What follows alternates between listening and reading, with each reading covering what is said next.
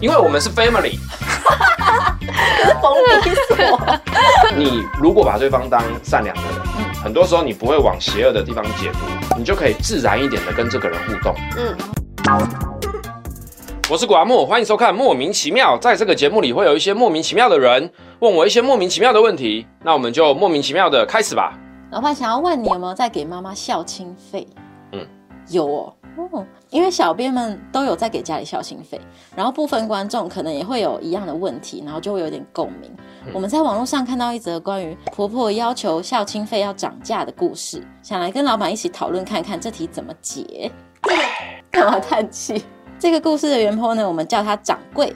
掌柜跟老公结婚两年。婚前就有共识，夫妻两人的钱都是由掌柜管理。掌柜每个月都会准时汇款孝亲费给婆婆。结果今天突然婆婆打给老公，说要涨价加两千元，原因是因为掌柜老公约一百万的负债还清了。婆婆说，当初是看在有负债的情况才收比较少，现在还完钱了，再加上签了新车，心意的部分就应该要增加。掌柜认为孝亲费是个人心意问题，不应该用讨的。委婉的表达，他们夫妻生活也有难处，有在慢慢存钱买房，真的没有多的钱可以给了。但婆婆却坚持是掌柜想要买车，夫妻俩才会需要多缴车贷。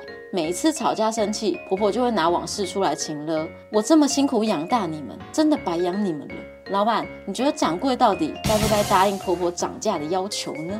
第一个是有选择权吗？如果有选择权，那就会分析给的好处跟不给的好处。不给的好处听起来比较简单，一个月可以多赚两千块。对。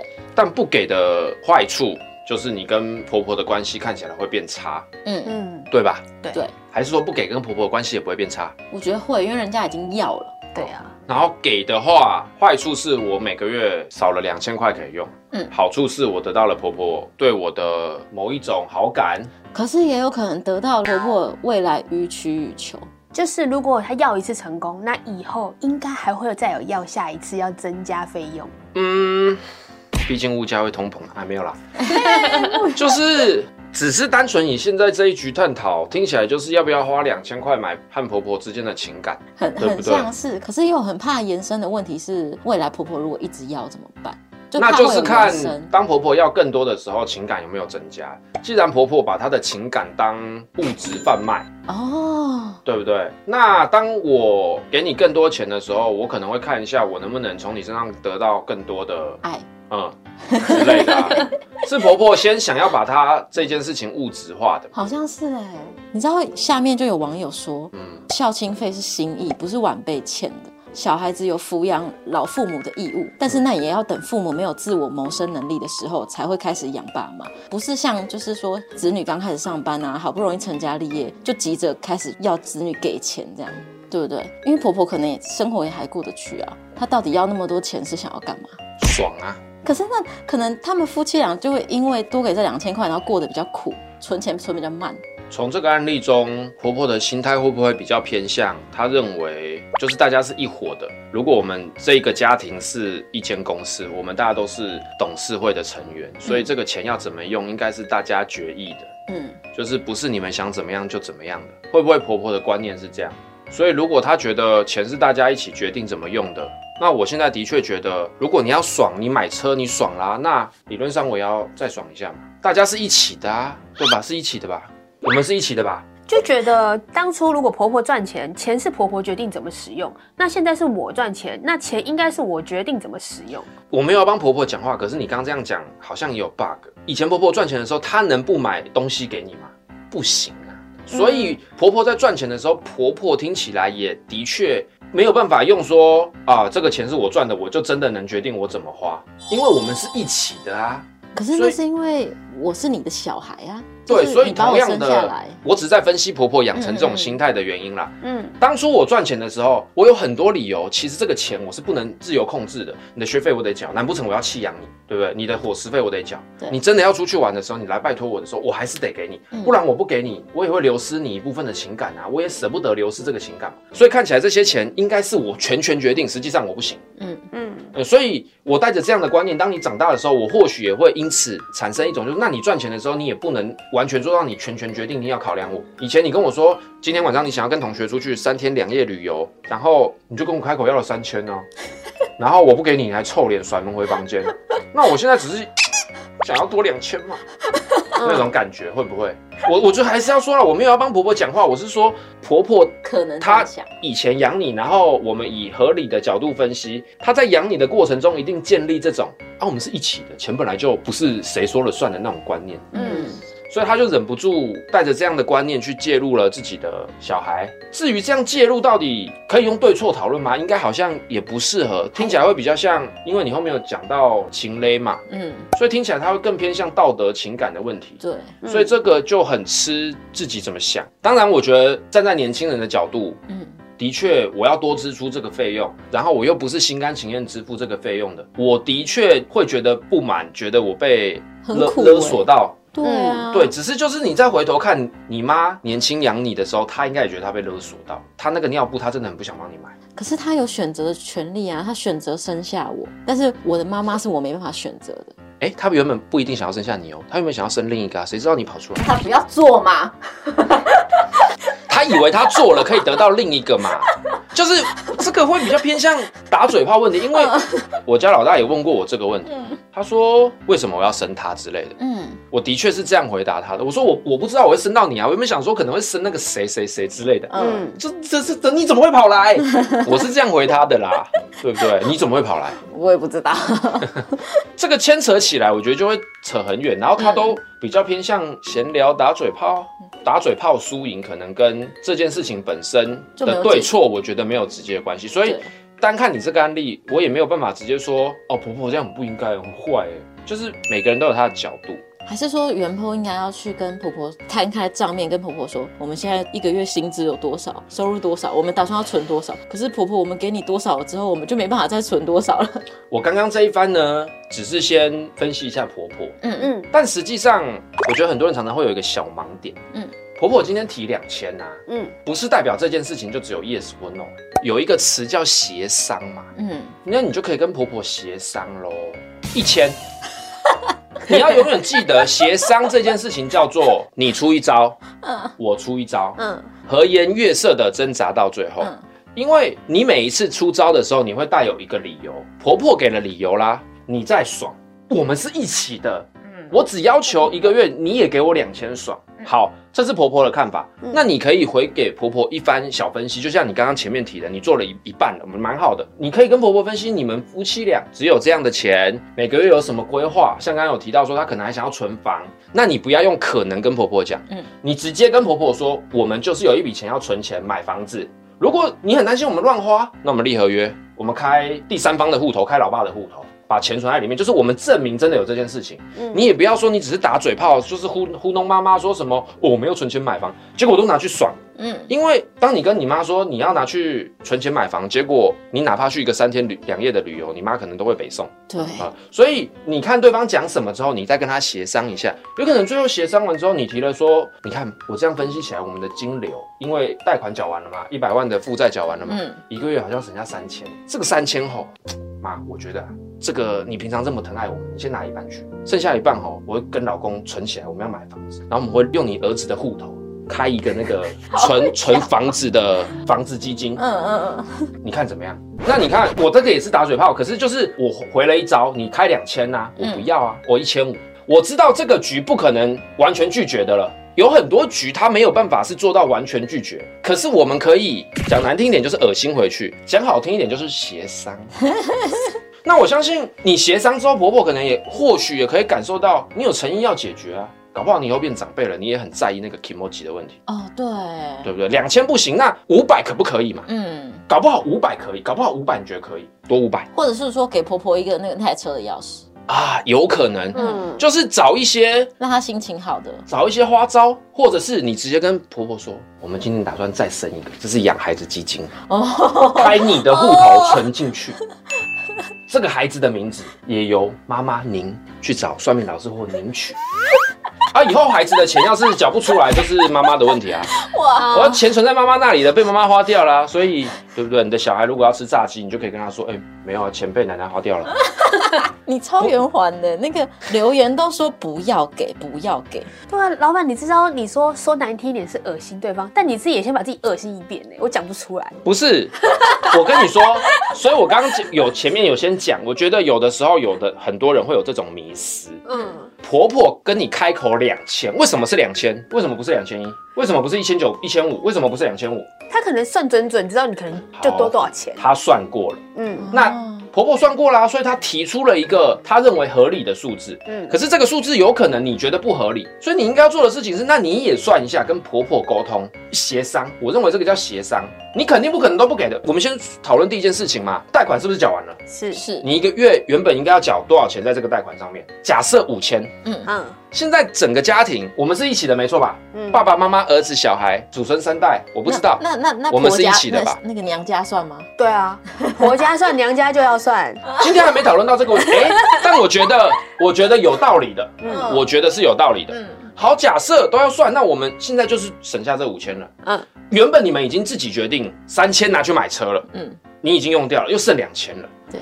如果我们大家是一起的，多了这个东西，是不是两千分配一下？两千我们又不好意思说都不给娘家，嗯，那我们是不是协商一下？不然就是你拿一千，你拿一千，这样感觉婆婆会更气。不是，你不会跟到婆婆讲说会给娘家一千哦，当然要跟婆婆讲啊，故意要让她气呀。对啊，你恶心我，这样对事情没有帮助嘛。嗯，我们协商的目的是什么？先降低我的支出。嗯，我今天来协商，我不确定你有没有带着恶心的目的来恶心我。嗯，可是我爱你嘛。嗯，你爱妈妈吧，你爱婆婆吧，我我不知道。先假设爱嘛，爱死。我们这个世界上先假设大家都是有一颗善良的心嘛，烦了嘛。有有有。所以好处大家一起享用嘛。嗯嗯，是这个概念没错吧？对嘛？但两千真的太多了嘛。嗯，我有心。如果我只想要给一千块，就是在想方法去。那我们省下来一千块要干嘛？你在跟人家谈判的时候，你总不会直接说：“哦，我省下一千块，我要自己爽。”我们再换一个讲法啊，那干脆我们存一个旅游基金，就是跟婆婆说，你拿一千，剩下的妈，你真的要跟我们出去玩，这一千块我们要存旅游基金，我们会开一个旅游基金的户头，每存到一万的时候，我们全家就会三天两夜的旅游。一万不够吧？国旅超贵。啊，那存一万二，我不知道，随便举例啦。至少存一年，一年我们家至少就会有一次全家旅游，而且我认为这是势在必行。你看，我们马上就要生小孩了，我希望让小孩还有婆婆。大家一起，我们是一起的嘛，我们是一个 family。好像是哎，这样婆婆白养你就讲不出来了。那个媳妇的内心要很强大，真的我都快吐了。她要忍住那个讨厌婆婆的心情。哎，可是我觉得，就是因为你已经建立对方是坏人的这个形象，嗯，可是。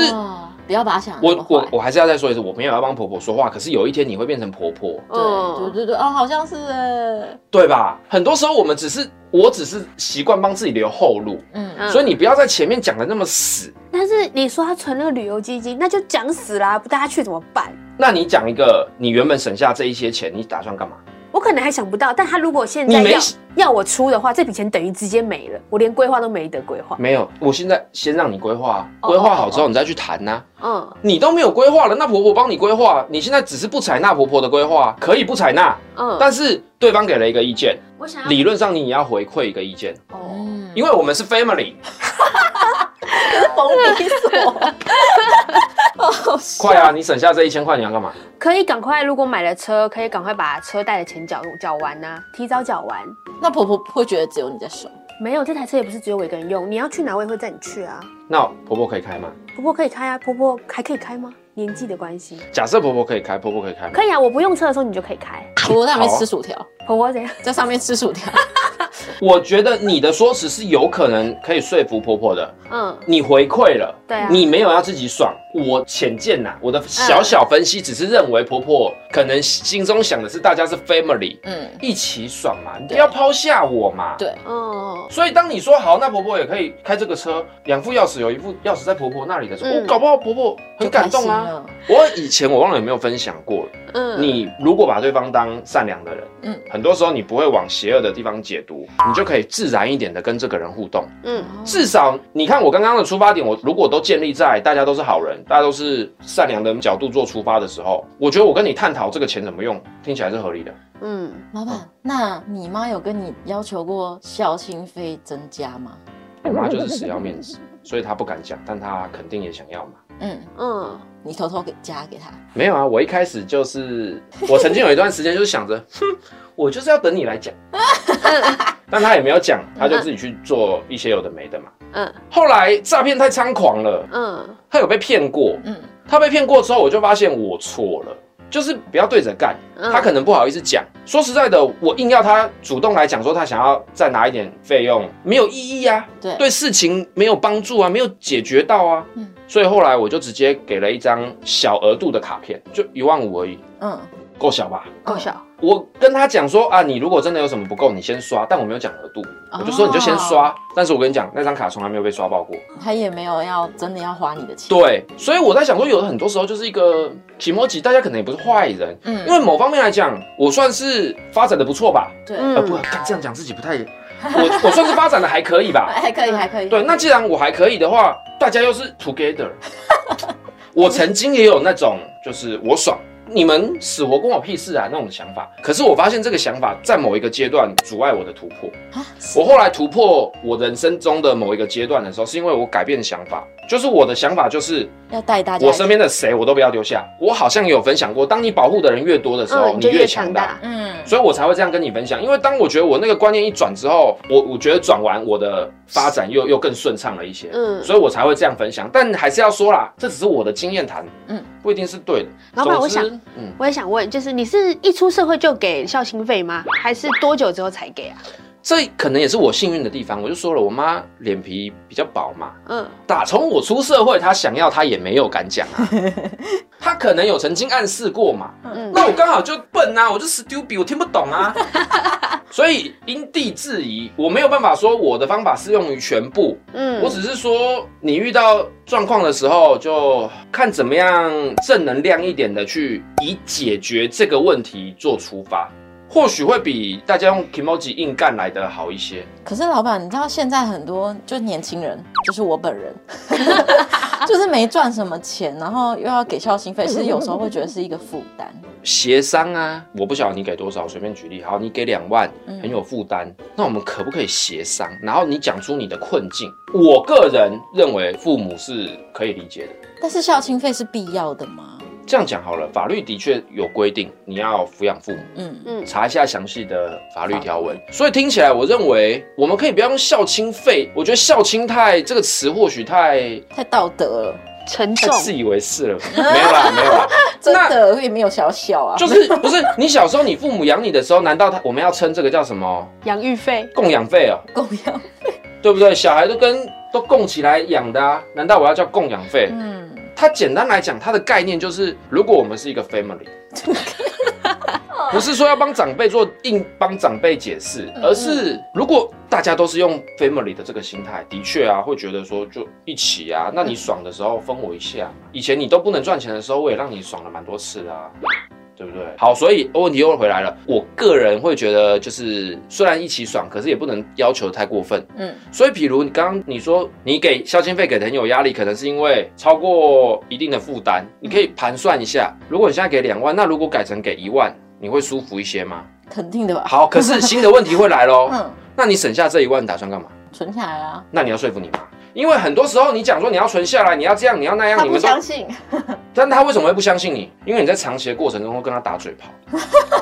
啊，我以前刚出社会的时候，我妈就要求我说，你一毕业有工作，你每个月就要给我五千块的孝亲费。然后我毕业第一份工作的时候，我第一个月只给她三千，我妈直接发火说，你当你在施舍啊？然后我就吓到，后面每个月就照她要的数字给，好凶哦。超凶的。所以你更核心的问题，或许也不是孝亲费，你更核心的问题，或许是你要练习可以勇敢的协商，对我那时候就是觉得协商也协商不过，这是一辈子的课题。嗯的确有很多事情，你探讨到最后，它可能跟个性会有直接的关联，但不足的地方，可能就尝试练习，不然能怎么办呢？我分析给你听也没有用，你内心这么想也没有用，因为你可能不敢沟通啊。嗯，嗯我好像也分享过，就是很多时候你就讲，你背负什么风险？没有哎、欸，你只背负可能你妈会给你臭脸。好像是哎，你讲了一个月就可以多赚两千呢。哦，但是心理层面压力就蛮大的，就是他那个。那好，所以如果我们抵抗压力的能力变强，你是不是就敢那么做了？嗯，好，所以耶，yeah, 我们又找到更核心的核心了。我们来强化抗压性。明天开始，你的工作量变三倍。好像每次都是这个，那不一样。我跟你说，然后你要坚持一年。我觉得那工作压力跟那种家人的负面那种情绪不一样，所以要多一点负面。那以后我每天凶狠的痛骂你说，你给我工作量变三倍，而且我都要臭脸，好烦哦。就想办法解决。我不是在吐槽你，或者是说啊你活该怎么样，我只是单纯有一个问题，我觉得都有解决方案。嗯，我我刚开公司的时候很穷。我记得有几个月，我连车子那个保养的钱我都付不起，五千多块。我也是很不要脸的，直直接走过去跟我妈说：“哎，车子是你的名字，要保养，你先出一下吧。”你很自然的，对啊，你超自然的，肯定要的。我们是 family 嘛，family 之间互动本来就很自然呢、啊。那你妈说什么？有说什么吗？你妈应该吓傻了。她有没有嘴跟你几句？这个人怎么厚颜无耻？对 对对，也没有啊，就还是他也知道你的情况。我好像是跟他讲说，就是我有压个数字啊，嗯，就我这几个月可能需要你的资源，然后就运气不错嘛，三个月之后我就解决这些问题了。嗯、个人经验谈，就是很多事情不是只有是跟否，还有中间一些协商的空间，这样。哦，这个真的建议大家可以思考一下，嗯，因为我真的看过大部分的人都会有这个困境，就是好像是我只能答应跟拒绝嘛，嗯、没有的，我们可以再回击。妈妈开两千呐，我现在就开一千嘛。你相信我，妈妈会再拉。妈妈每天买菜，妈妈太会了。嗯，要训练这种协商的功力，是要去菜市场。然后妈妈开一千五，难道我们就要妥协吗？再拉嘛，一千二，再找个理由拉嘛，一千二啊。嗯，妈妈可能又一千三。好，这个时候你想说，你再拉也只能拉到一二五零了，那就算了，做一点人情给妈妈，就说好了好了，那就一千三啦。那那你是不是省七百？嗯，有，就是妈妈可能也爽了，你可能会有一点小小的小遗憾，你看起来少了一千三，可是有没有可能我们解决了大于一千三这个价值的问题？你看，你不用跟妈妈吵架，对，接下来你们家至少会和乐融融一段时间。我光买这个和乐融融一千三一个月划不划算？划算。当然，妈妈有一天她可能会来拉再拉价格。嗯，按照这个文章来讲，这妈妈看起来有分析能力的，她一定会在下一刻觉得你钱变多的时候，对你又在爽的时候，她才来讲。对，所以关键是什么？你有两个方法，一个是以后爽的时候要低调。嗯，对。所以我常常看到人家很高调的在讲自己多爽多爽的时候，我心里都想说，要么你还不够爽，要么你还没被人家搞过而已。然后另外一种就是主动当爽的时候，主动把妈妈算进来。嗯，对，真的是那个感觉问题。有啦，分析到现在，我觉得越听越心情上。是不是想要给孝心费了？给起来！我们一直都有给，一直都有给，马上加，帮妈妈加薪。给，一直都不用不用，妈妈不用，妈妈已经有那个退休金了。好，反正我们今天这个问题看起来，我给大家的建议就是以正面的角度解读对方的心态，嗯，这样子可以让你舒服的和对方协商，是，可能更能帮助你解决眼前的问题。那就先这样。好的。那我们今天莫名其妙就到这边。如果你觉得以下内容对你有一些帮助的话，记得订阅。那我们下次见啦，拜拜。